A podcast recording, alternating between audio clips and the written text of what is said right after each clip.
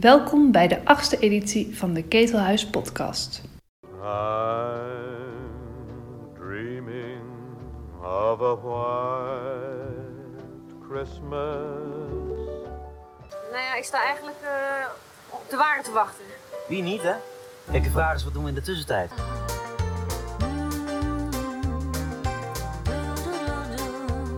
Met kerst wil ik bij jou zijn. Laten onze feestdagen geen feestdagen voor het virus worden. Kom op, ben je naar de kerst doorgaat of niet? Have yourself a merry little Christmas. De Ketelhuis podcast. Ik zou er maar naar luisteren.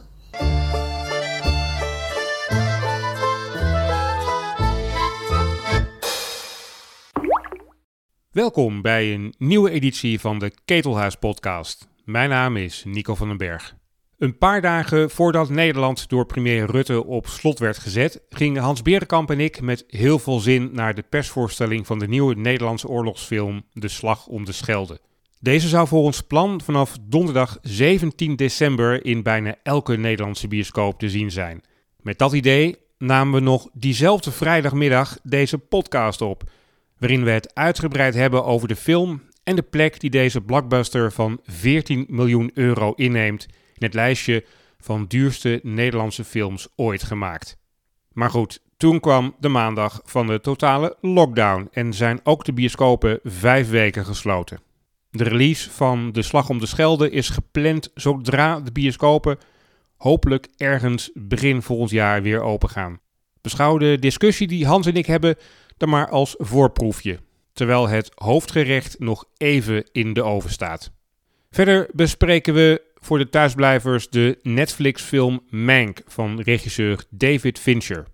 Is dit portret vol filmverwijzingen over de scenario-schrijver van de klassieker Citizen Kane alleen voor de echte filmnerd? Of kan ook de toevallige zapper er tijdens deze lockdown een mooie avond aan beleven?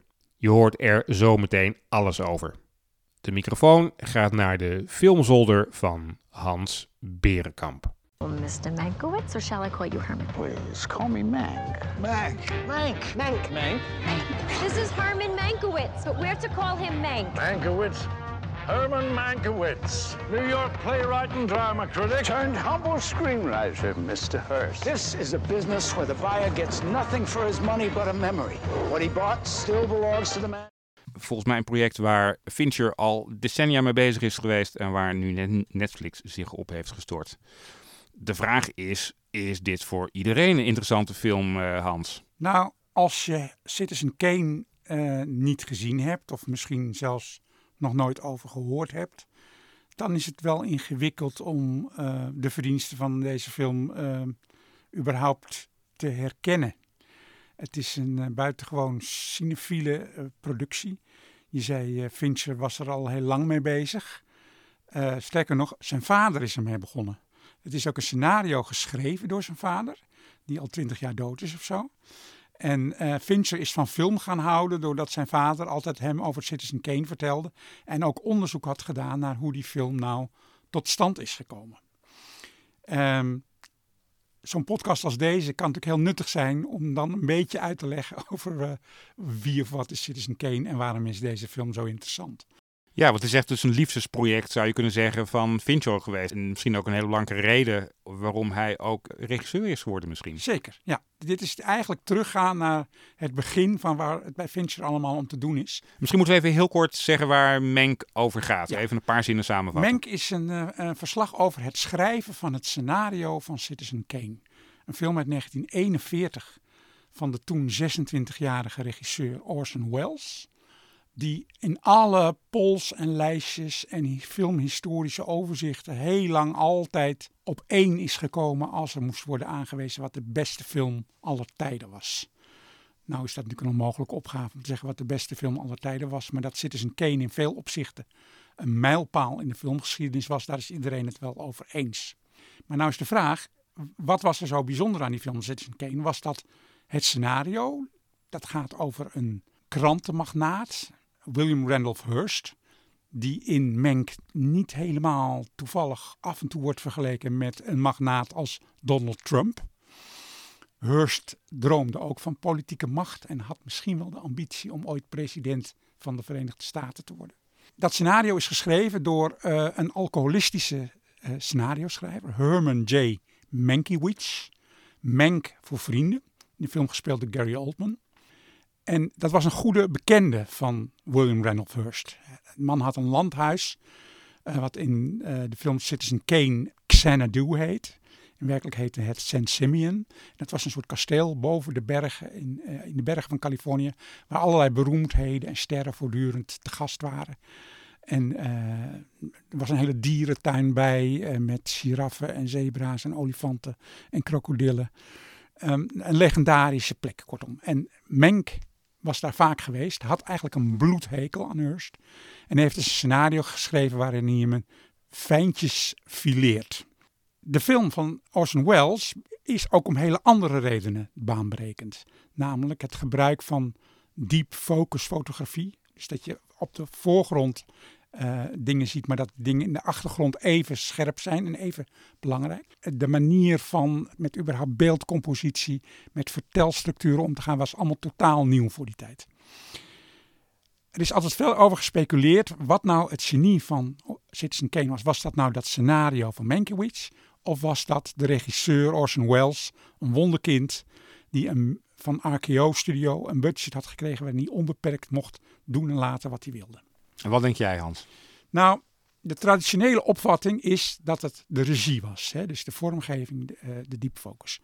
In, in negentien zeventig... is er een essay verschenen van de toen zeer toonaangevende filmcriticus Pauline Kael, die voor de New Yorker schreef, waarin ze zei, dat is allemaal onzin. Het genie zit in het scenario van Herman J. Mankiewicz, die in de meeste keren als er over Citizen Kane wordt gesproken, wordt zijn naam niet eens genoemd. En het is een persoonlijke afrekening en Welles heeft geen letter aan dat scenario meegeschreven. Officieel de enige Oscar die Citizen Kane gekregen heeft, was voor het scenario, gedeeld toegekend aan Mankiewicz en aan uh, Orson Welles. Daar kwam vervolgens een reactie op van de grootste fan van Orson Welles, de regisseur Peter Bogdanovich. Die schreef een essay waarin hij zei, mevrouw Kael, u heeft er helemaal niets van begrepen. Natuurlijk was het scenario interessant, maar wie daar een film van heeft gemaakt is Orson Welles. Nou, die controver- dat stuk is overigens, wordt nu algemeen aangenomen dat dat stuk niet door Peter Bogdanovich is geschreven, want die kon helemaal niet zo goed schrijven, maar door Orson Welles zelf. Um, die ruzie liep heel hoog op, omdat uh, in de filmkritiek in die tijd was natuurlijk de auteurstheorie was een ontzettend hot item. Was een film, werd die geschapen door een scenarist of was het eigenlijk de regisseur het die de film maakte en brak? Nu nog steeds, in Mank krijgt hij die oude controverse weer boven uh, tafel. Er wordt weer heel veel geschreven over van wat een onzin. Uh, deze film beweert dat Orson Welles Citizen Kane niet heeft gemaakt. Dat is helemaal niet waar. Die film is heel zorgvuldig laten zien. Het is het verhaal van Mankiewicz die dat in dronkenschap, uh, in een woede, uh, in, in zeer korte tijd heeft opgeschreven. En vervolgens geeft hij het aan Welles en die gaat er een film van maken. Dus dat hele idee van wie is die film nou, dat is helemaal niet de vraag waar het over gaat in Mank. Maar het gaat over in Mank en daarom is het zo'n lastige film. Die ook helemaal, ik denk dat hij een heleboel Oscars gaat winnen. Maar ik denk niet dat heel veel mensen hem zullen zien wat hij zo ingewikkeld is. Wat is er ingewikkeld aan die film? Ik vind het is een vier sterren film zonder een, zonder een like. Het is geen film waar je warm of koud van wordt. Het is een film waar je met open mond naar kijkt. Maar die tegelijkertijd heel bestudeerd is. De film doet een aantal dingen. In de eerste plaats probeert het een film te maken in zwart-wit. In de trant zoals dat in negentien eenenveertig zou zijn. Deep focus fotografie wordt geïmiteerd van Citizen Kane. Er zijn hele scènes die helemaal letterlijk Citizen Kane overmaken. Maar ook bijvoorbeeld de, uh, de trant van het acteren is heel erg van voor method acting. In de jaren vijftig hè, kreeg je dus een hele andere opvatting over acteren met James Dean en Marlon Brando en later De Niro en Pacino. Dat de psychologie van het personage is het belangrijkste in een film. Je moet geloven dat je een echt mens ziet. En die teksten die zijn ook wel belangrijk, maar het gaat om de psychologie van de persoon en personage en dus van de acteur. Voor die tijd was het heel anders. Waar speelde een acteur niet een psychologisch personage? Nee, die sprak teksten uit die hem door de scenario-schrijver in de mond waren gelegd en die vaak heel erg dubbelzinnig of literair of bijzonder waren. Maar de psychologie deed er veel minder toe. Maar dan krijg je dus wat wij nu zeggen, tweedimensionale personages die niet psychologisch interessant zijn. En dat is precies wat Gary Oldman doet.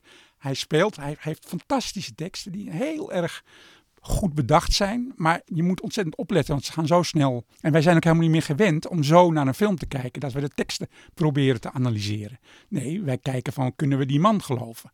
En desondanks is het toch een personage van leven en bloed geworden. Daarom denk ik dat Gary Oldman dit jaar de Oscar voor beste acteur gaat winnen. Als ik alle stukken hierover lees, bijvoorbeeld uh, in de New York Times heb ik ook uitgebreide stukken gestaan waarin de film wordt geanalyseerd. En dan zie je inderdaad, uh, wat je ook net noemt, dan hebben ze het over de zaken die ook um, Citizen Kane zo baanbrekend maakte. Uh, geluid, hè, structuur, een bepaalde manier van flashbacks gebruiken. Is de film alleen maar de moeite waard, ook met die kennis en als een soort van esthetisch cadeautje, of zit er wel echt een ziel in? Nou kijk, het is voor David Fincher, is de ziel zit natuurlijk in dat hij het levenswerk van zijn vader heeft voltooid. Daarnaast zou je kunnen zeggen, ja, het is een beetje... Mama, kijk eens wat ik allemaal kan, hoe goed ik een film uit de jaren veertig kan namaken. Als het daarbij gebleven was, dan zou het inderdaad toch teleurstellend zijn. Maar hij doet nog iets anders. Hij probeert namelijk dat personage van William Randolph Hearst naar deze tijd te trekken door die vergelijking met Trump. Er zijn nog een paar aantal andere dingen aan de hand. In eh, negentien vierendertig waren de gouverneursverkiezingen in Californië, waarbij een eh, kandidaat meedeed die zo links in de Democratische Partij stond dat een heleboel mensen hem een socialist noemden. Zeg maar een soort Bernie Sanders. En de leiding van M G M, Louis B. Mayer en zijn assistent Irving Thalberg, hebben een hele campagne opgezet met fake news, met, campa- met filmpjes die ze lieten maken door hun journaalafdeling van de, van de studio, waarin mensen werden geïnterviewd waarom ze op deze linkse kandidaat zouden stemmen. En dat waren allemaal vuige communisten en illegale immigranten.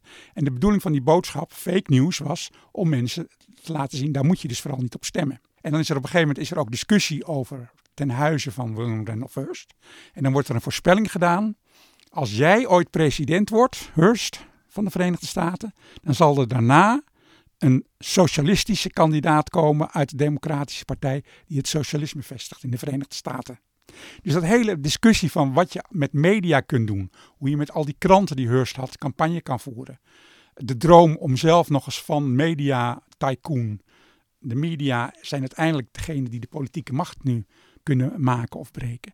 Daarmee trekt hij het ook naar deze tijd en laat hij dus zien dat het een universeel thema is. En daardoor is het ook een hele politieke film geworden. Um, is het ook voor niet-cinefielen interessant om te zien, denk je? Nou kijk, het is natuurlijk een project voor de fijnproever.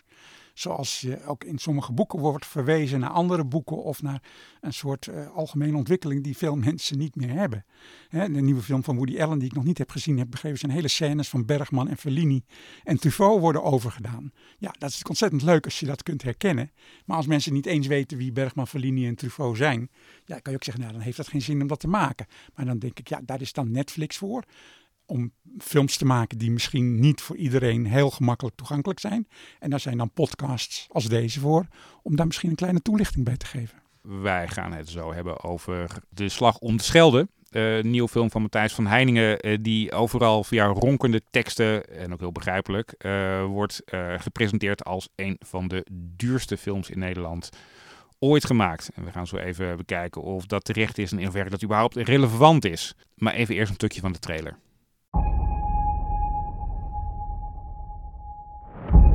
Three airborne divisions, thirty-five thousand men in military aircraft would have landed in Holland, sixty-four miles behind enemy lines, with one objective, to put an end to the dark tyranny that has held Europe in its grip for nearly four years.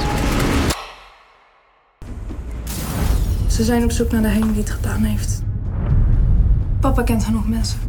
Papa werkt voor de Duitsers. Kann Terroristen aus dem Widerstand nicht ungestraft davonkommen lassen.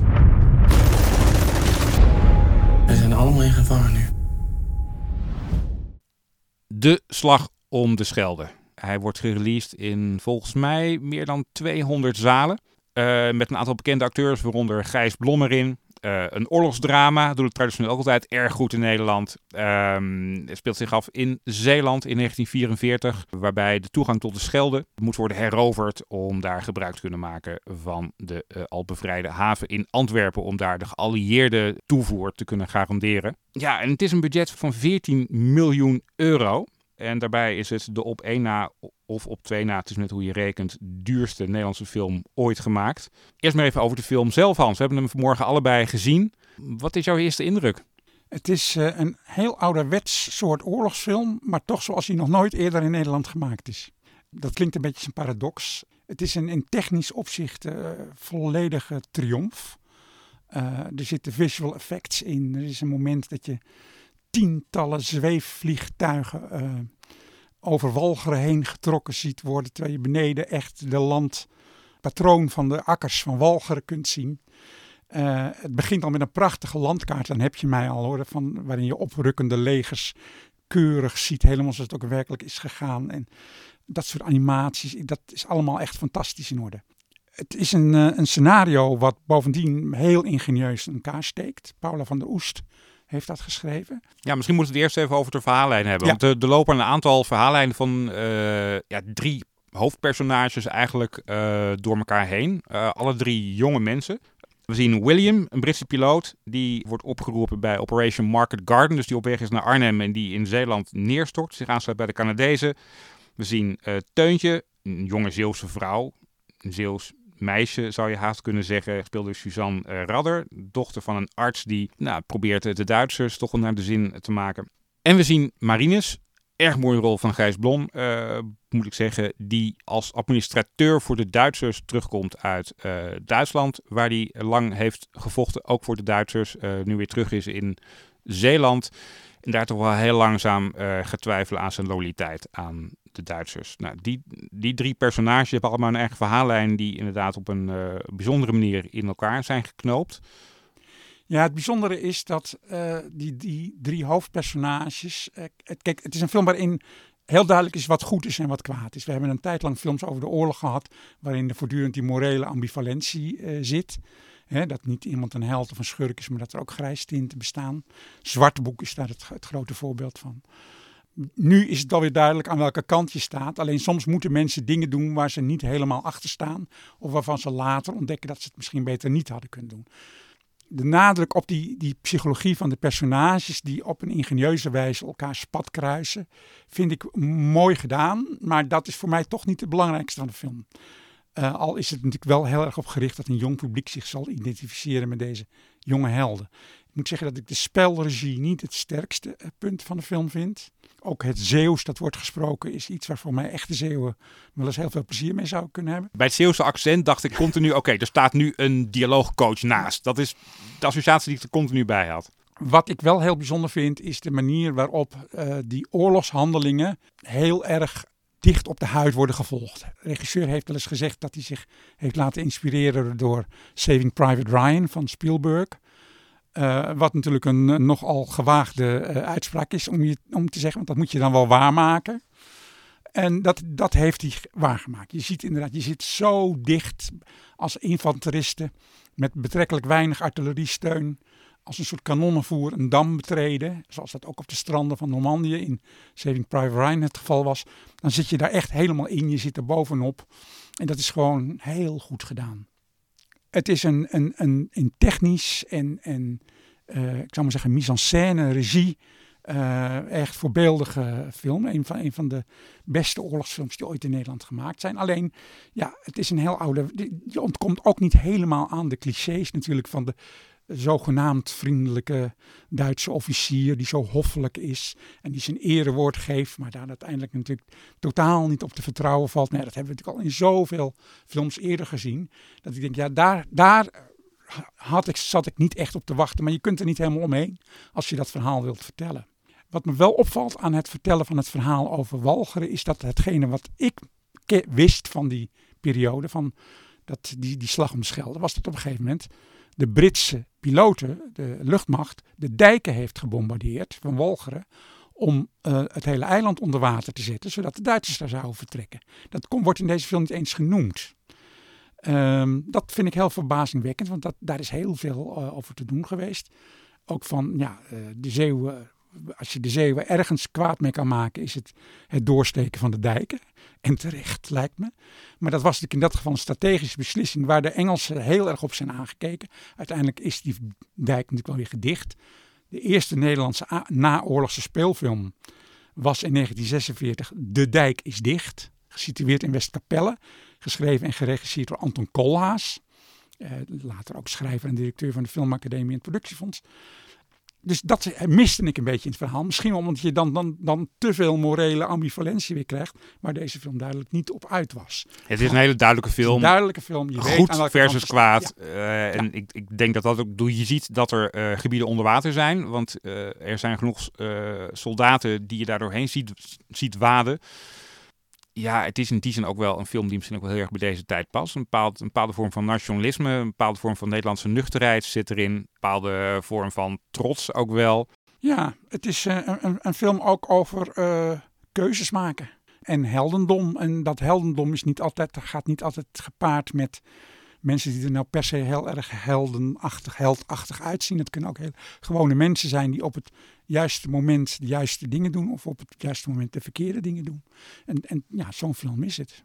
Ja, wat, wat mij ook vooral aan de film raakte waren de momenten van verstilling. Uh, met name de eindscène, daardoor was ik wel echt geraakt. Uh, ik bedoel, ik zal even niet verklappen wat we daar zagen, maar juist om zo'n film te eindigen niet met een, een grote symbolische explosie, maar met een, ja, met een heel mooi uitgespeelde, verstilde scène. Uh, die zaten er nogal meer in de film, dat vond ik heel sterk werken.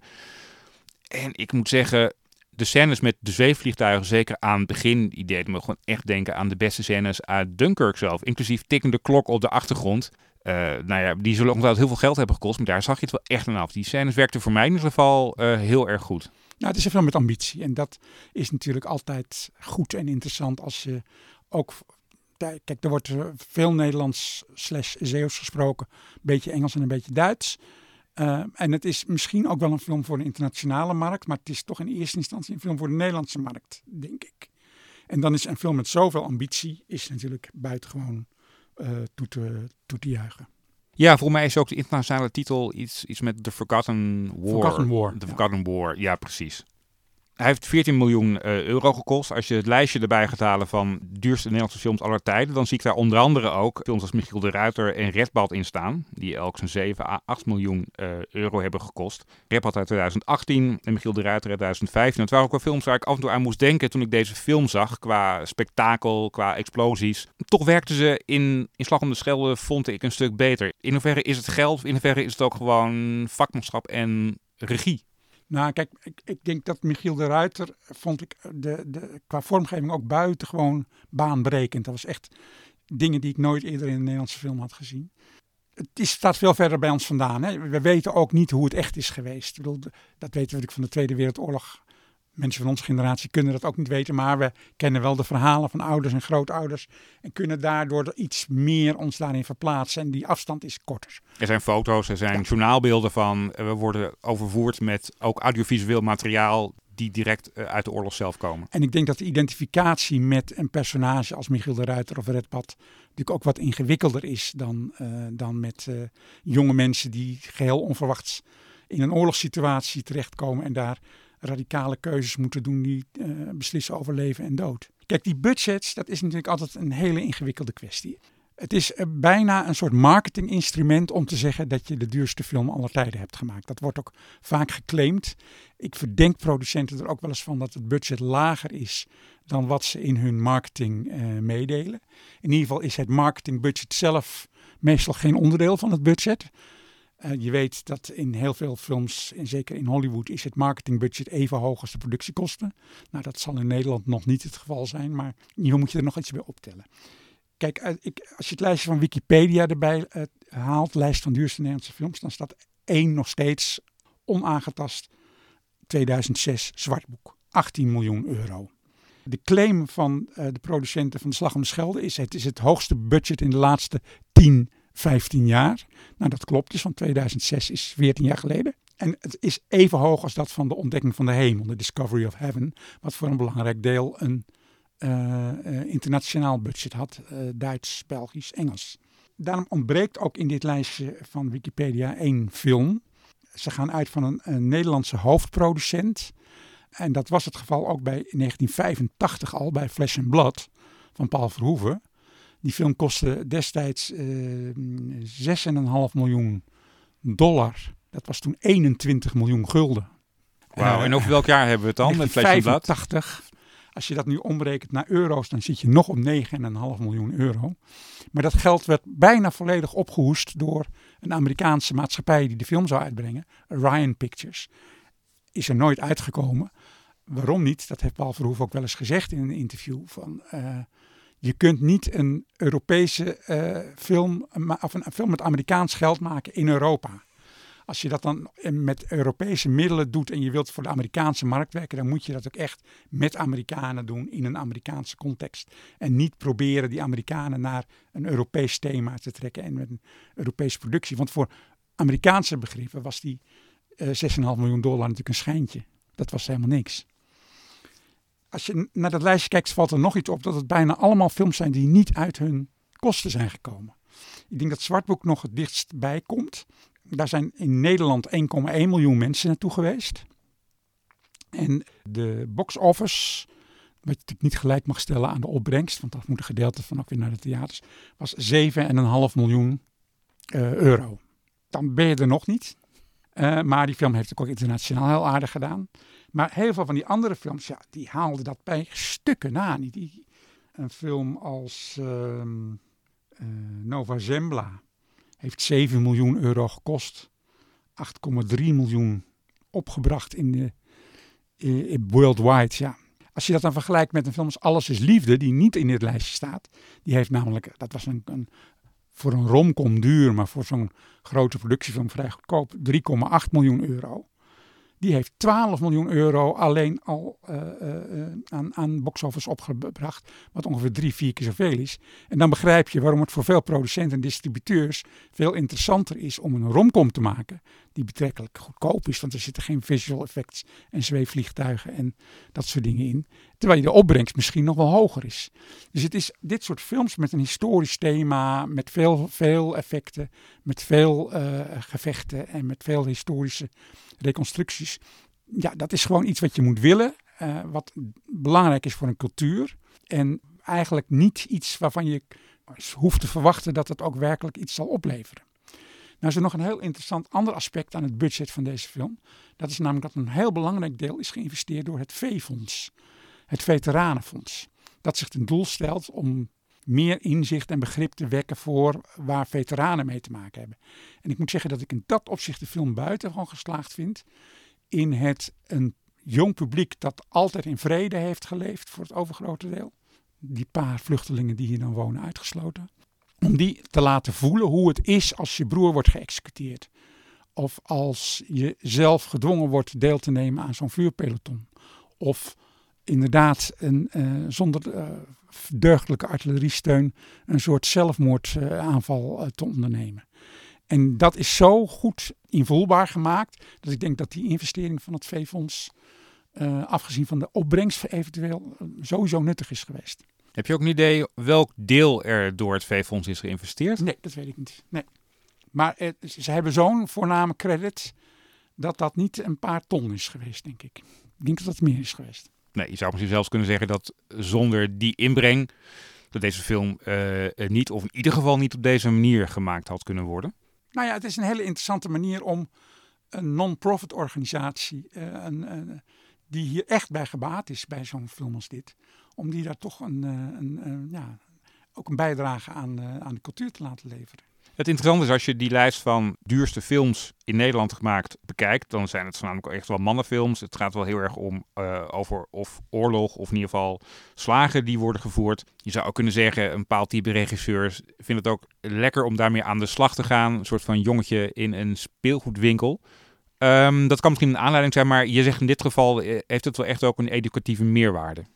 Uh, het, het verbeelden van je eigen geschiedenis is natuurlijk een, uh, een, uh, ja, is een, een soort collectieve taak van de filmcultuur in Nederland om dat te doen. Ik heb uh, lang geleden een keer meegedaan aan een soort uh, aan een nacht van de geschiedenis, waarbij geïnventariseerd werd welke episodes uit de vaderlandse geschiedenis nou allemaal in speelfilms zijn terechtgekomen. En toen bleek op dat moment dat er met uitzondering van een film uit negentien vierendertig, Willem van Oranje, en in zekere zin De Vliegende Hollander van Jos Stelling, nog nooit een film was gemaakt over de tachtigjarige oorlog. Nog nooit. Terwijl dat we allemaal op school leren is de basis van onze nationale identiteit. Dat is waar we, waar we allemaal vandaan komen. Maar er is nog nooit, eh, met uitzondering van, die staat dan nu op de lijst, Kenau. Dat is eigenlijk de eerste grote film over de tachtigjarige oorlog. Beleg van Haarlem. Ontzet van Haarlem. Ja, dit is een grote flop ge- geworden in tweeduizend veertien. Maar ja, dat soort films moeten natuurlijk wel gemaakt worden. Ja, en Kenau was voor mijn voordeel ook een succes, omdat het was gebaseerd op een heel succesvol jeugdboek. Ja, maar het was, geen, het was, geen, het was een, een flop aan de kassa. En regisseur Maarten Treurniet heeft sindsdien geloof ik nooit meer iets uh, gemaakt. Het is echt een, een, ja, als je met zo'n budget een, een film maakt waar echt helemaal niemand naar wil komen kijken, dan heb je wel een probleem. En toch moeten ze gemaakt worden. Films over de tachtigjarige oorlog zijn cruciaal. Is dat nou eigenlijk een... een... een taak die bijvoorbeeld het Filmfonds of andere fondsen serieuzer zouden moeten nemen om op deze manier de geschiedenis aansprekend voor een nieuw publiek te kunnen verbeelden? Nou, zeker als je vindt dat nationale identiteit belangrijk is. Ik ben daar zelf niet zo'n enorm uh, voorstander van, van dat, dat, dat het gedoe met gedweep met de, de nationale identiteit en het rood-wit-blauw en het Wilhelmus op school leren. Maar als je dat vindt, dan moet je daar ook geld voor over hebben om die films te maken, denk ik. En om daar ook een genuanceerd beeld van uh, tot stand te brengen, wat verder gaat dan alleen het uit je hoofd leren van een aantal strofen en, uh, en jaartallen. Ja, in- interessant. Vind ik ook tegelijk dat als je, als je kijkt naar special effects, die natuurlijk steeds ingenieuzer worden, steeds makkelijker om te maken. Al onderschat ik zeker niet het vakmanschap wat er voor nodig is om een film als Slag om de Schelde te voorzien van waanzinnige special effects. Toch blijven die budgetten om, omhoog gaan. Uh, en als je dan ook hoort dat deze film voor een flink deel ook in Litouwen is opgenomen, vanwege een gunstige belastingtechnische reden. En wat ik ook las, omdat ze daar veel makkelijker uh, echte uh, ontploffingen konden filmen. Als jij films met dit soort budgetten wil maken, dan kan dat eigenlijk alleen in lage lonenlanden. Omdat uh, he, heel veel van die, als je die, die veertien films bekijkt, lijst van duurste Nederlandse films, zijn bijna allemaal of in Hongarije, of in Litouwen, of in Roemenië, of in landen waar je nog uh, dingen voor elkaar kunt krijgen voor een veel lagere prijs dan in Nederland. Omdat uh, in Nederland is de prijs van de arbeid is zo hoog geworden dat je dat soort films hier eigenlijk ook niet goed kunt maken. Met bovendien nog eens het handicap dat je een kleine afzetmarkt hebt als je het Nederlandstalig maakt. Want in heel veel landen wil men toch films zien in, in het Engels. Als je voorbij in de filmgeschiedenis duikt, zijn er ook uh, talloze prachtige uh, of schrijnende, zo je wil, voorbeelden te noemen van films die qua budget volledig ontspoorden en daardoor uh, een aantal keren ook zelfs een hele studio of een hele distributeur op, op een randje van faillissement uh, hebben gebracht. Volgens mij is Heaven's Gate zo'n heel bekend voorbeeld daarvan. Um, is, is dat een uitzondering of zijn er wel meer? Is dat nog wel eens vaker gebeurd in de, in de geschiedenis van de film? Ja, Heaven's Gate is natuurlijk inderdaad een, een regisseur die, die zich aan geen enkele afspraak hield. Uh, wel een heel interessant film daardoor geworden, omdat hij totaal uh, alle grenzen te buiten gaat. Kijk, waar je heel vaak mee te maken hebt in, met internationale producties, is uh, de sterrenhonoraria. Uh, uh, Die zijn ook zo ontzettend uit de pan gerezen, dat uh, dat vaak uh, het verschil maakt, ook of je mensen wel of niet naar de zalen krijgt, hè? Uh, een film wordt verkocht op de naam van een steracteur. En je weet als... als, als uh, Nou, wat zou ik zeggen, Brad Pitt in een film speelt, dan weet je dat je alleen op zijn naam al een, een bepaalde minimum uh, inkomsten kunt garanderen. Dat is ook heel interessant aan deze Slag om de Schelde. Dat nou Suzanne Radder en Gijs Blom zijn misschien een klein beetje bekend, maar ik denk dat de gemiddelde bioscoopbezoeker geen enkele film zou kunnen of, of tv-serie zou kunnen opnoemen waar ze in hebben gezeten. En voor de rest zijn het eigenlijk allemaal redelijk onbekende uh, acteurs. Ja, Hajo Bruins zie je nog even langskomen. Uh, en dat is ook een enorme gok. Ik moet zeggen dat ik uh, soms ook wel moeite had om al die jonge acteurs... Nou, ze hadden zelf ook soms wel moeite met de rol, had, was mijn indruk. Maar ook dat ik het soms moeilijk vind om ze allemaal goed uit elkaar te houden. Ik had een, een klein beetje houvast van een iets bekender gezicht, had ik wel prettig gevonden. Ja, dus we hebben misschien Pierre Bokma gemist, die een keer niet in een ja, oorlogsfilm zat. Dat was inderdaad wel bijzonder, dat Pierre Bokma niet de slechte Duitser speelde. Dat hij alleen maar als Duitse leraar, ja. Tot slot hebben we nog even het lijstje voor ons met daarin de duurste Nederlandse films. En daar wilde jij nog wat over zeggen, Hans. Nou ja, het is opvallend dat er uh, uh, twee regisseurs zijn die nummer twee films in voorkomen. Namelijk Roel Reiné en Paul Verhoeven. Maar er is maar één regisseur die er met drie films in zit. En dat is toch niet degene van wie je zou verwachten dat dat iemand is die uh, ontzettende macho-films maakt. Namelijk Ben Sombogaart. Oh ja, inderdaad, ja. Die zit erin met Kruistocht in Spijkerbroek. uh, met De Storm en met Bright Flight. En Bright Flight is een oorlogsfilm voor vrouwen. We zullen trouwens het lijstje ook even in de show notes, of de link naar de lijst in de show notes zetten, zodat jullie ook thuis uh, dat allemaal kunnen nakijken.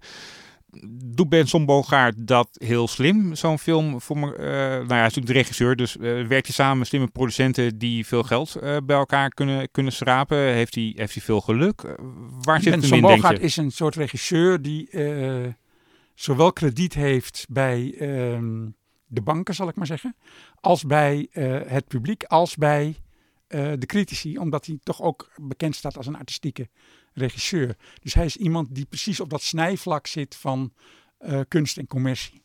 En die uh, bovendien bewezen heeft dat hij grote projecten aan kan. Is nog iets wat ik wil zeggen over um, Slag om de Schelde. Ik zie Michiel de Ruiter ook in het rijtje staan. Uh, hoeveel films, Nederlandse films en soms ook grote Nederlandse films, er een Zeeuws thema hebben. Dat komt hier in het rijtje dus al voor met uh, Slag om de Schelde, met uh, De Storm. En met deels Michiel de Ruiter, die uit Vlissingen kwam. Maar we hebben natuurlijk ontzettend veel Zeeuwse regisseurs. We hebben Erik de Bruin, we hebben Digna Sinken, we hebben Jos de Putter. We hebben Ate de Jong uit Zeeuws-Vlaanderen. Um, we, we hebben films gehad als Wilde Mossels. Uh, het is een schone dag geweest. Uh, um, uh, Zwarte Ruiter van Wim Verstappen, smokkelfilm in Zeeuws-Vlaanderen. Op de een of andere manier um, heeft Zeeland iets uh, wat uh, filmers, voor zover ze er al niet vandaan komen, in ieder geval aantrekt. Omdat het kennelijk een landschap is waar je, waar je prachtige shots van kunt maken. Met al die uh, wolken, luchten en, en, en, uh, en kusten en, uh, en noog, droog en nat uh, gebied. Gouden kalf denk ik ook wel voor Lennart Hillige, de cameraman. Dat zou wat mij betreft ook zeer terecht zijn. Kunnen we gewoon blij zijn met, een, met in deze coronatijd van beperkte uh, bioscopen open zo'n film in de bioscoop? Ja, ik denk dat je heel blij moet zijn dat zo'n film in de bioscoop uh, draait. Uh, het is niet een bepaald een feel-good film. Er zit ook geen romance in, uh, nee. viel mij op. Wat ik uh, op een gegeven moment heel verfrissend vond toen ik me dat bedacht. Zelfs uh, is er geen één van al die uitgehongerde soldaten die ook maar met een vinger naar uh, Teuntje taalt. Op een gegeven moment dreigt ze uh, door een Duitse soldaat lastiggevallen te worden. Maar daar zien we ook het fijne niet van. Dus het is wat dat betreft, ja, ik weet niet of dat dan komt doordat de E O ook co-producent is. Maar um, nee, de, de, in deze oorlog wordt weinig uh, gefoost. Nou ja, misschien ook wat je van heel veel uh, periodefilms kan zeggen. Dat het vooral ook een weerslag is van deze tijd. En met een scenario van Paula van der Oest. Uh, met een tijd waarin ook vooral uh, het draait ook om naast sterke mannen ook sterke vrouwen. Nou, dat zie je in deze film ook heel, heel duidelijk. Niet alles wordt geseksualiseerd. Uh, misschien dat qua die insteek ook wel heel erg bij deze tijd past. Ik zou daar wel nog wel eens een gedetailleerde studie over willen lezen. Walcheren in uh, de herfst van vierenveertig, maar goed. Oké, okay, nou misschien dat dat een hitsiger insteek wordt dan de braafheid die we hier op, uh, die we hier op het witte doek zien. In ieder geval wat ons betreft allebei in ieder geval. Uh, nou, toch een, een hele fijne film. Een interessante film om uh, in ieder geval ook op groot doek te zien. Want uh, visueel is het echt een, uh, een hele bijzondere productie. Hans, dankjewel en tot de volgende podcast. Zeker. Tot zover deze Ketelhuis-podcast. Deze podcast wordt gemaakt door Hans Berenkamp, Nico van den Berg, Alex de Ronde, Floortje Smit en Lieselotte Roodbom. De Ketelhuis-melodie werd zo'n twintig jaar geleden gecomponeerd door Sylvia Holstein. Je vindt de Ketelhuis-podcast in je favoriete podcast-app en natuurlijk op onze website ketelhuis.nl slash podcast. Hou ons in de gaten, we zijn snel weer terug met een nieuwe podcast.